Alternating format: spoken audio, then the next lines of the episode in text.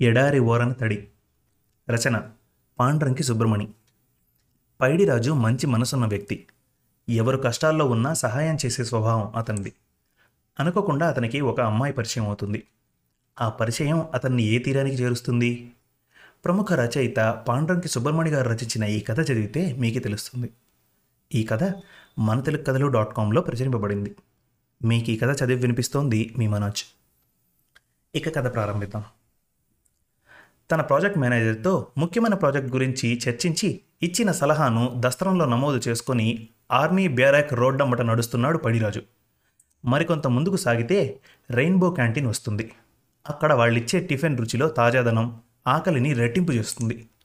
ఇప్పుడు కానీ అక్కడ తిని ఒక కప్పు స్ట్రాంగ్ టీ పుచ్చుకుంటే మళ్ళీ ఒంటి గంటన్నర వరకు ఆకలి తన దరిజేరదు అలా నడుస్తున్న వాడల్లా బస్టాప్ వద్ద గుమిగూడిన గుంపును చూసి ఆగాడు.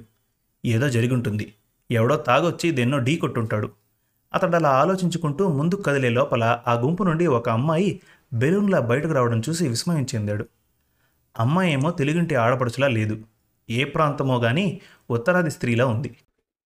పొడవుగా నాజూగ్గా ఉంది. మరి ఆ గుంపు మధ్య ఈవిడేం చేస్తోంది?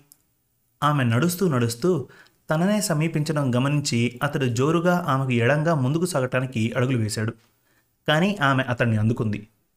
ఎక్స్క్యూజ్ మీ సార్ అంటూ. అతడు ఆగి అడిగాడు. What can I do for you madam అతడు ఎప్పుడూ అలాగే భవ్యంగా కమ్మగా మాట్లాడతాడు. ముఖ్యంగా స్త్రీలతో. ఊళ్ళో వాళ్ళ పెద్దమ్మ చెప్పే సూక్తిని తూచా తప్పకుండా పాటిస్తాడు. మాటను బట్టే ఊరు ఉంటుందన్నది ఆమె ఉవాచ దాంతోపాటు బిజినెస్ ట్రైనింగ్ ప్రోగ్రాంలో కూడా దానినే పదే పదే చెప్పి నూరిపోశారు. ఆమె వెంటనే స్పందించకుండా భుజానికి వేలాడుతున్న సంచి నుండి పొడవాటి ఫోటో తీసింది. అది ఒక చిన్న అమ్మాయి ఛాయాచిత్రం. పుట్టుకతో మూగదై ఉంటుంది. ఆ పిల్ల వైద్య చికిత్స కోసం ఈమె చందాలు సేకరిస్తోందేమో. కానీ అతడి ఊహ తప్పైంది. నా పేరు పూర్ణిమాదేవి ఇది నా చెల్లెలు. పేరు నీలందేవి. మాది కొత్త ఢిల్లీ. నాలుగవ తరగతిలో చదువుకుంటున్నప్పుడు తప్పిపోయింది.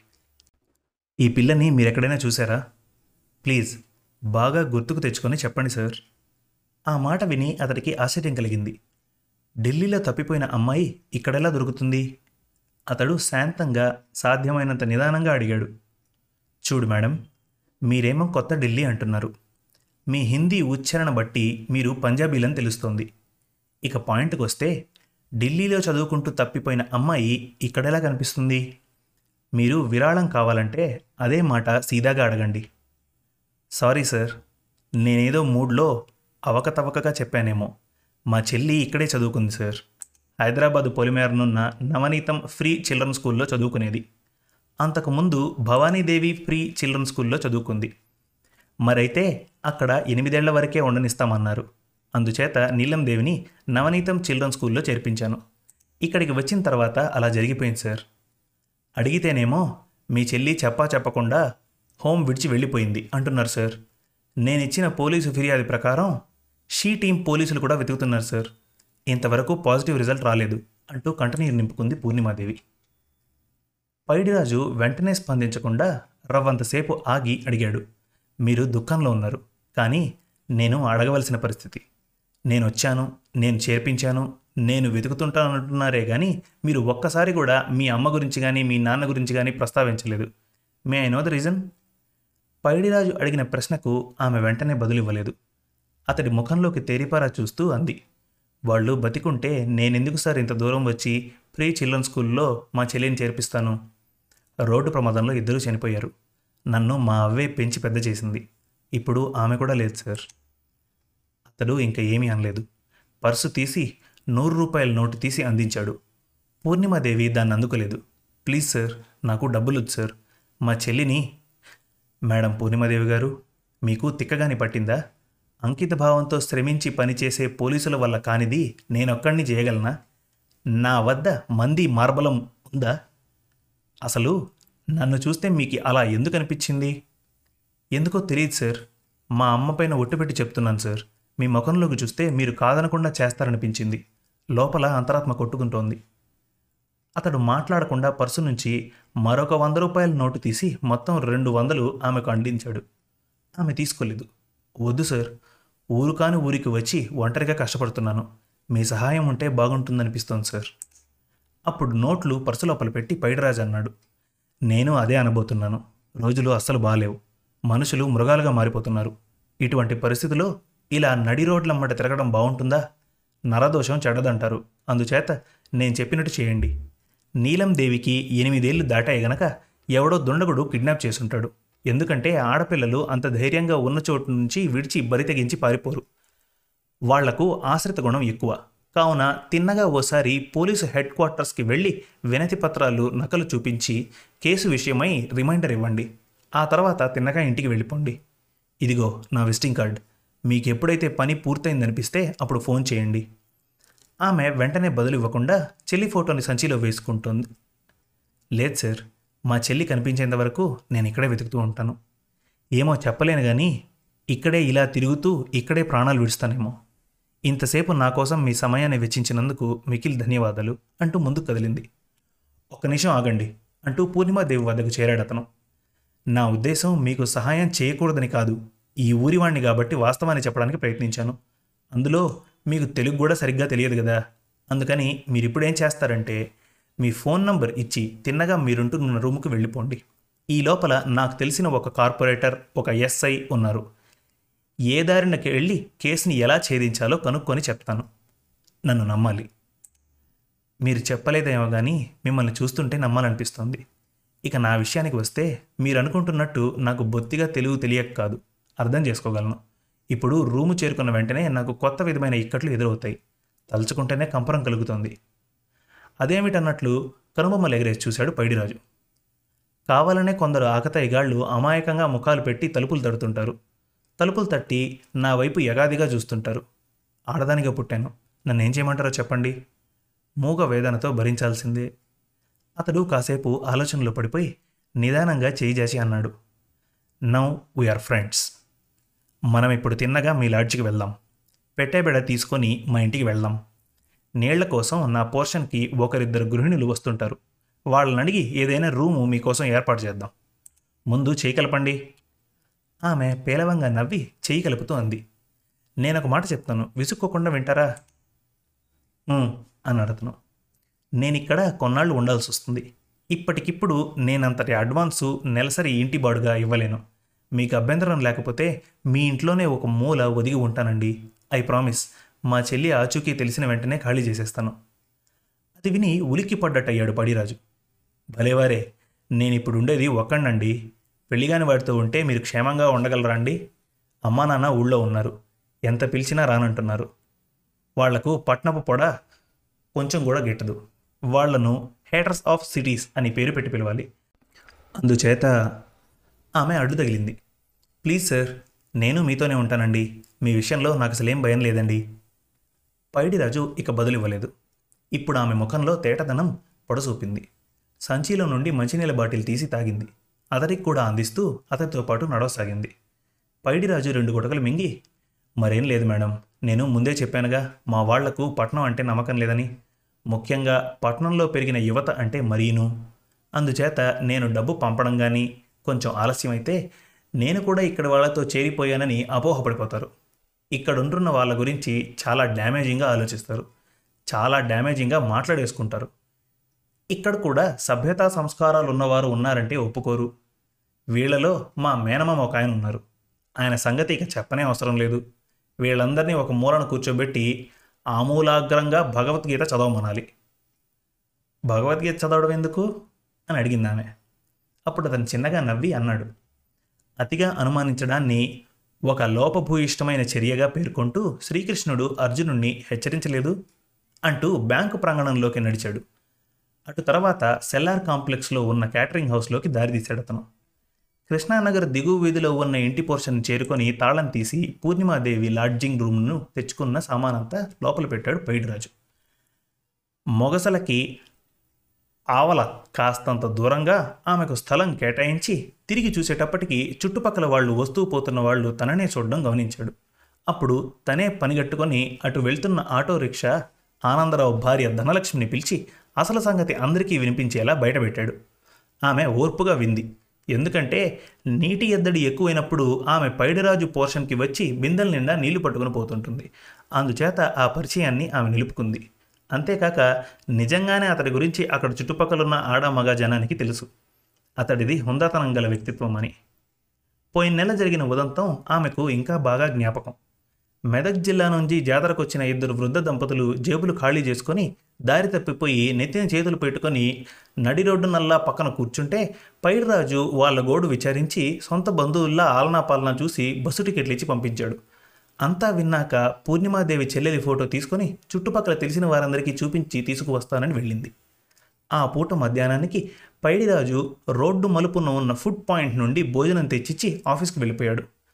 అతడు అలా వెళ్ళిపోవడం పూర్ణిమాదేవికి తెరిపి కరిగినట్టు కనిపించింది. వెంటనే తలుపుకి గొళ్ళెం వేసి స్నానాల గది వైపు దారితీసింది తలంటు పోసుకొని దుర్గాదేవికి ప్రార్థన చేస్తే గాని ఆమెకు పూర్తి ఊరట కలగదు. సాయంత్రం ఏడు గంటల ప్రాంతాన ఇల్లు చేరిన పైడిరాజు బ్రీఫ్ కేస్ని మంచం పైన పడేసి ఫ్లాస్క్ చేతిలోకి తీసుకున్నాడు. ఎందుకు? అడిగింది పూర్ణిమ.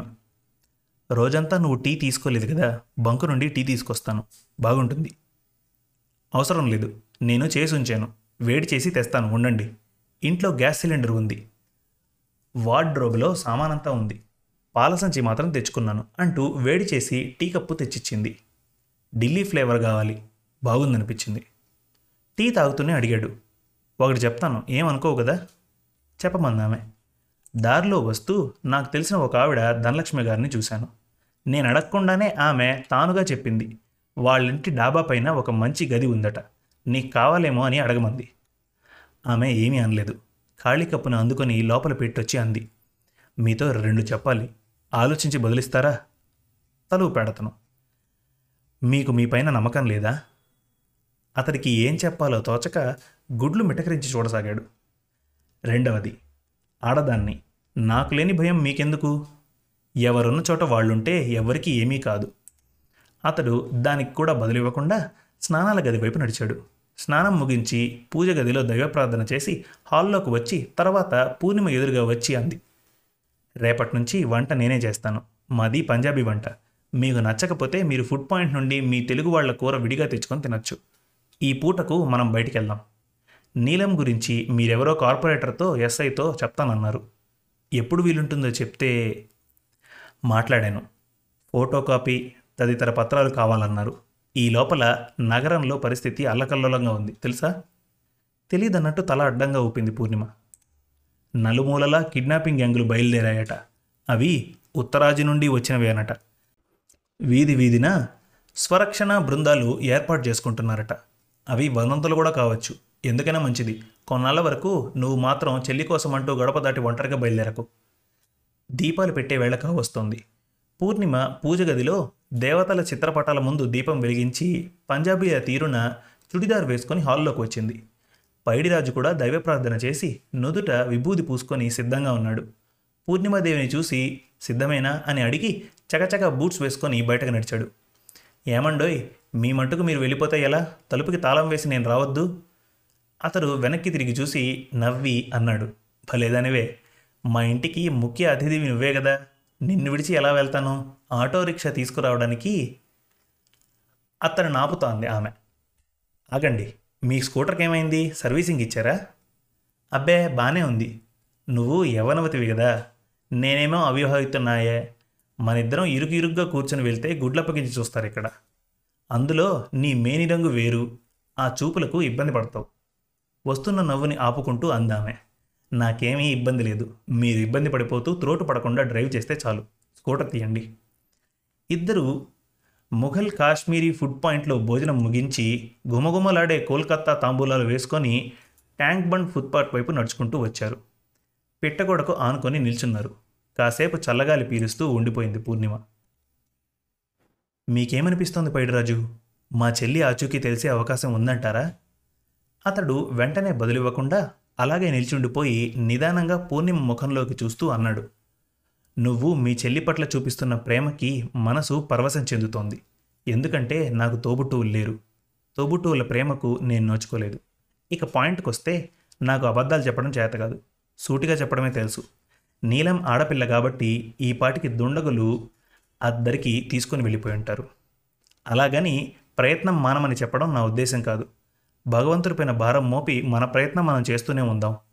అపాయింట్మెంట్ దొరికిన రెండు మూడు రోజుల్లో మనం పోలీస్ హెడ్ క్వార్టర్స్కి వెళ్ళబోతున్నాంగా?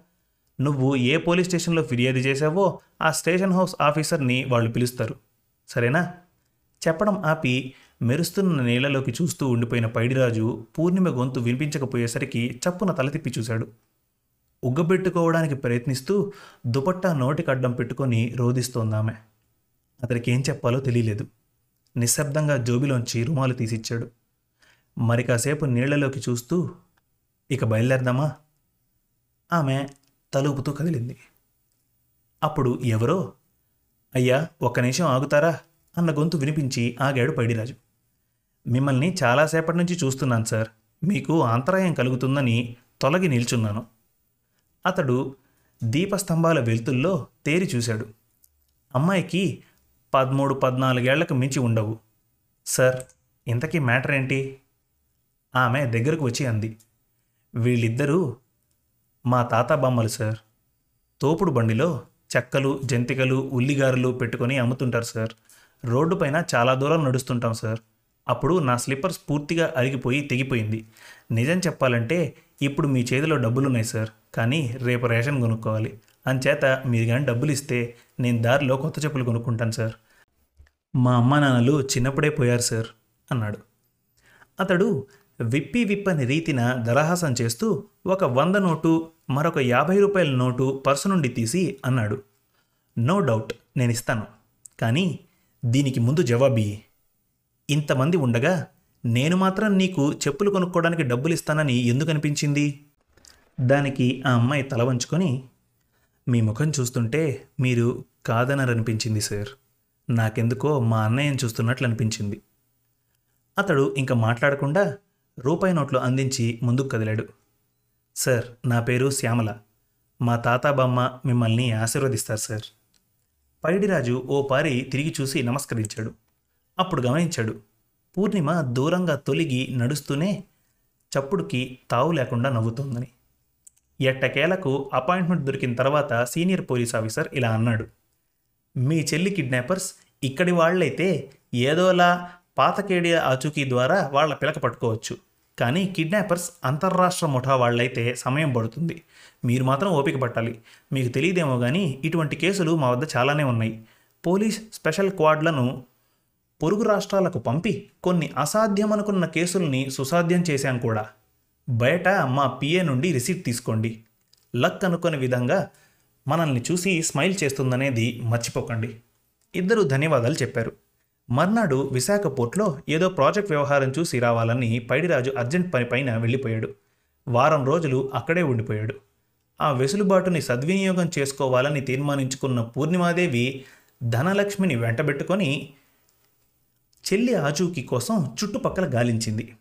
అలా వీధి వీధిన గాలిస్తున్నప్పుడు ధనలక్ష్మి పూర్ణిమ మనోవ్యధకు ఎంతగా చెలించిందంటే అలా అమ్మాయిల్ని అమానుషంగా ఎత్తుకుపోయే కిడ్నాపర్లను ముందస్తు వార్నింగ్ లేకుండా షూట్ చేస్తేనే బాగుంటుంది అని అనిపించింది ఇటువంటి అంతులేని దుఃఖం శత్రువు కూడా కలగకూడదేమో. వారం రోజుల పని ముగించుకొని పైడిరాజు భాగ్యనగరం చేరాడు. దూర ప్రయాణమేమో మంచి ఆకలిలో ఉన్నాడేమో. నీటి స్నానం చేసి పూర్ణిమ పెట్టిన పరోటాలు కడుపు నిండా తిని టీవీ న్యూస్ చూడాలన్న ధ్యాస కూడా మరచి సారీ రేపు మాట్లాడుకున్నాం అంటూ నిద్రాదేవి ఒడిలోకి జారిపోయాడు. అతడు అలా నిద్రపోతున్నప్పుడు ఎవరో తనను తాకుతున్న అనుభూతి కలిగి భళ్ళున కళ్ళు తెరిచాడు. పూర్ణిమాదేవి అతడి కాళ్ళు తుత్తూ కనిపించింది. ఉలిక్కి పడుతూ లేచి నీకెందుకు ఈ పని పూర్ణిమ? నిజంగా నాకు ఒళ్ళు నొప్పిడితే చెప్పను? రోసిన్ ఒకటి అడిగి తీసుకోను.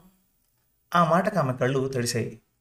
అతడి రెండు చేతుల్ని తన చేతిలోకి తీసుకొని నా సొంత వ్యవహారం కోసం మిమ్మల్ని కష్టపెడుతున్నాను. మీకు చుట్టుపక్కల మంచి పేరుంది. మీ పోర్షన్లో నల్ల పిల్లిలా ప్రవేశించి మీ ఇమేజ్ని చిన్నాభిన్నం చేస్తున్నాను. అతడు నవ్వుతూ చూసి ఆమె రెండు చేతుల్ని మృదువుగా నిమిరి నేను అలా ఎప్పుడైనా అన్నానా? నీ వంటి ప్రేమమూర్తికి వత్తాసగా నిలవడం నాకెంతో సంతోషంగా ఉంది. దానికేం కానీ రేపు ఉదయం త్వరగా లేచి సిద్ధంగా ఉండు. రేపు ఆఫీస్కి వెళ్ళను. ట్యాక్సీ వస్తుంది. మనం శంషాబాద్ దాటి గుండ్లగూడ దగ్గరికి వెళ్ళాలి. ఓకే? నిదానంగా అందామె. దూర ప్రయాణమేమో. ఎందుకు అడగచ్చా? ఎందుకు అడగకూడదు? చెప్తాను. నేనక్కడ మా సహోద్యోగులతో కలిసి ఒక గ్రౌండ్ నేల కొన్నాను. బ్యాంక్ లోన్తో సగం మా ఆఫీసు వాళ్ళు ఇచ్చే మిగతా రుణ సహాయంతో ఇల్లు కట్టాలని తీర్మానించాను. కానీ మా వాళ్ళకు సిటీ లైఫ్ పైన ఎంతటి అక్కస అంటే ఈ జన్మలో అక్కడి నుంచి కదలి ఇక్కడికి రారు. వాళ్ళు సిటీ లైఫ్కి ప్రతికూలంగా వ్యాఖ్యానాలు చేస్తూనే ఉంటారు. వాళ్ళ ఊసి ఇప్పుడు ఎందుకు కానీ ఆ చుట్టుపక్కల భూ బకాసురులు ఎక్కువ. నేను కొల్ల నేల తల్లి అక్కడే భద్రంగా ఉందా లేదా? కబ్జా బకాసురుల పాలైందేమోనని చూసి రావడానికి వెళ్తున్నాం. మా వాళ్ళకి ఆఖరు వార్నింగ్ ఇచ్చి డిస్పోజ్ చేయాలని తీర్మానించాను. భూమిని అమ్మే ముందు ఒకటికి రెండు సార్లు ఆలోచించి సాగమంటున్నాను అంటూ తన పోషణ వైపు వెళ్ళిపోయిందామె.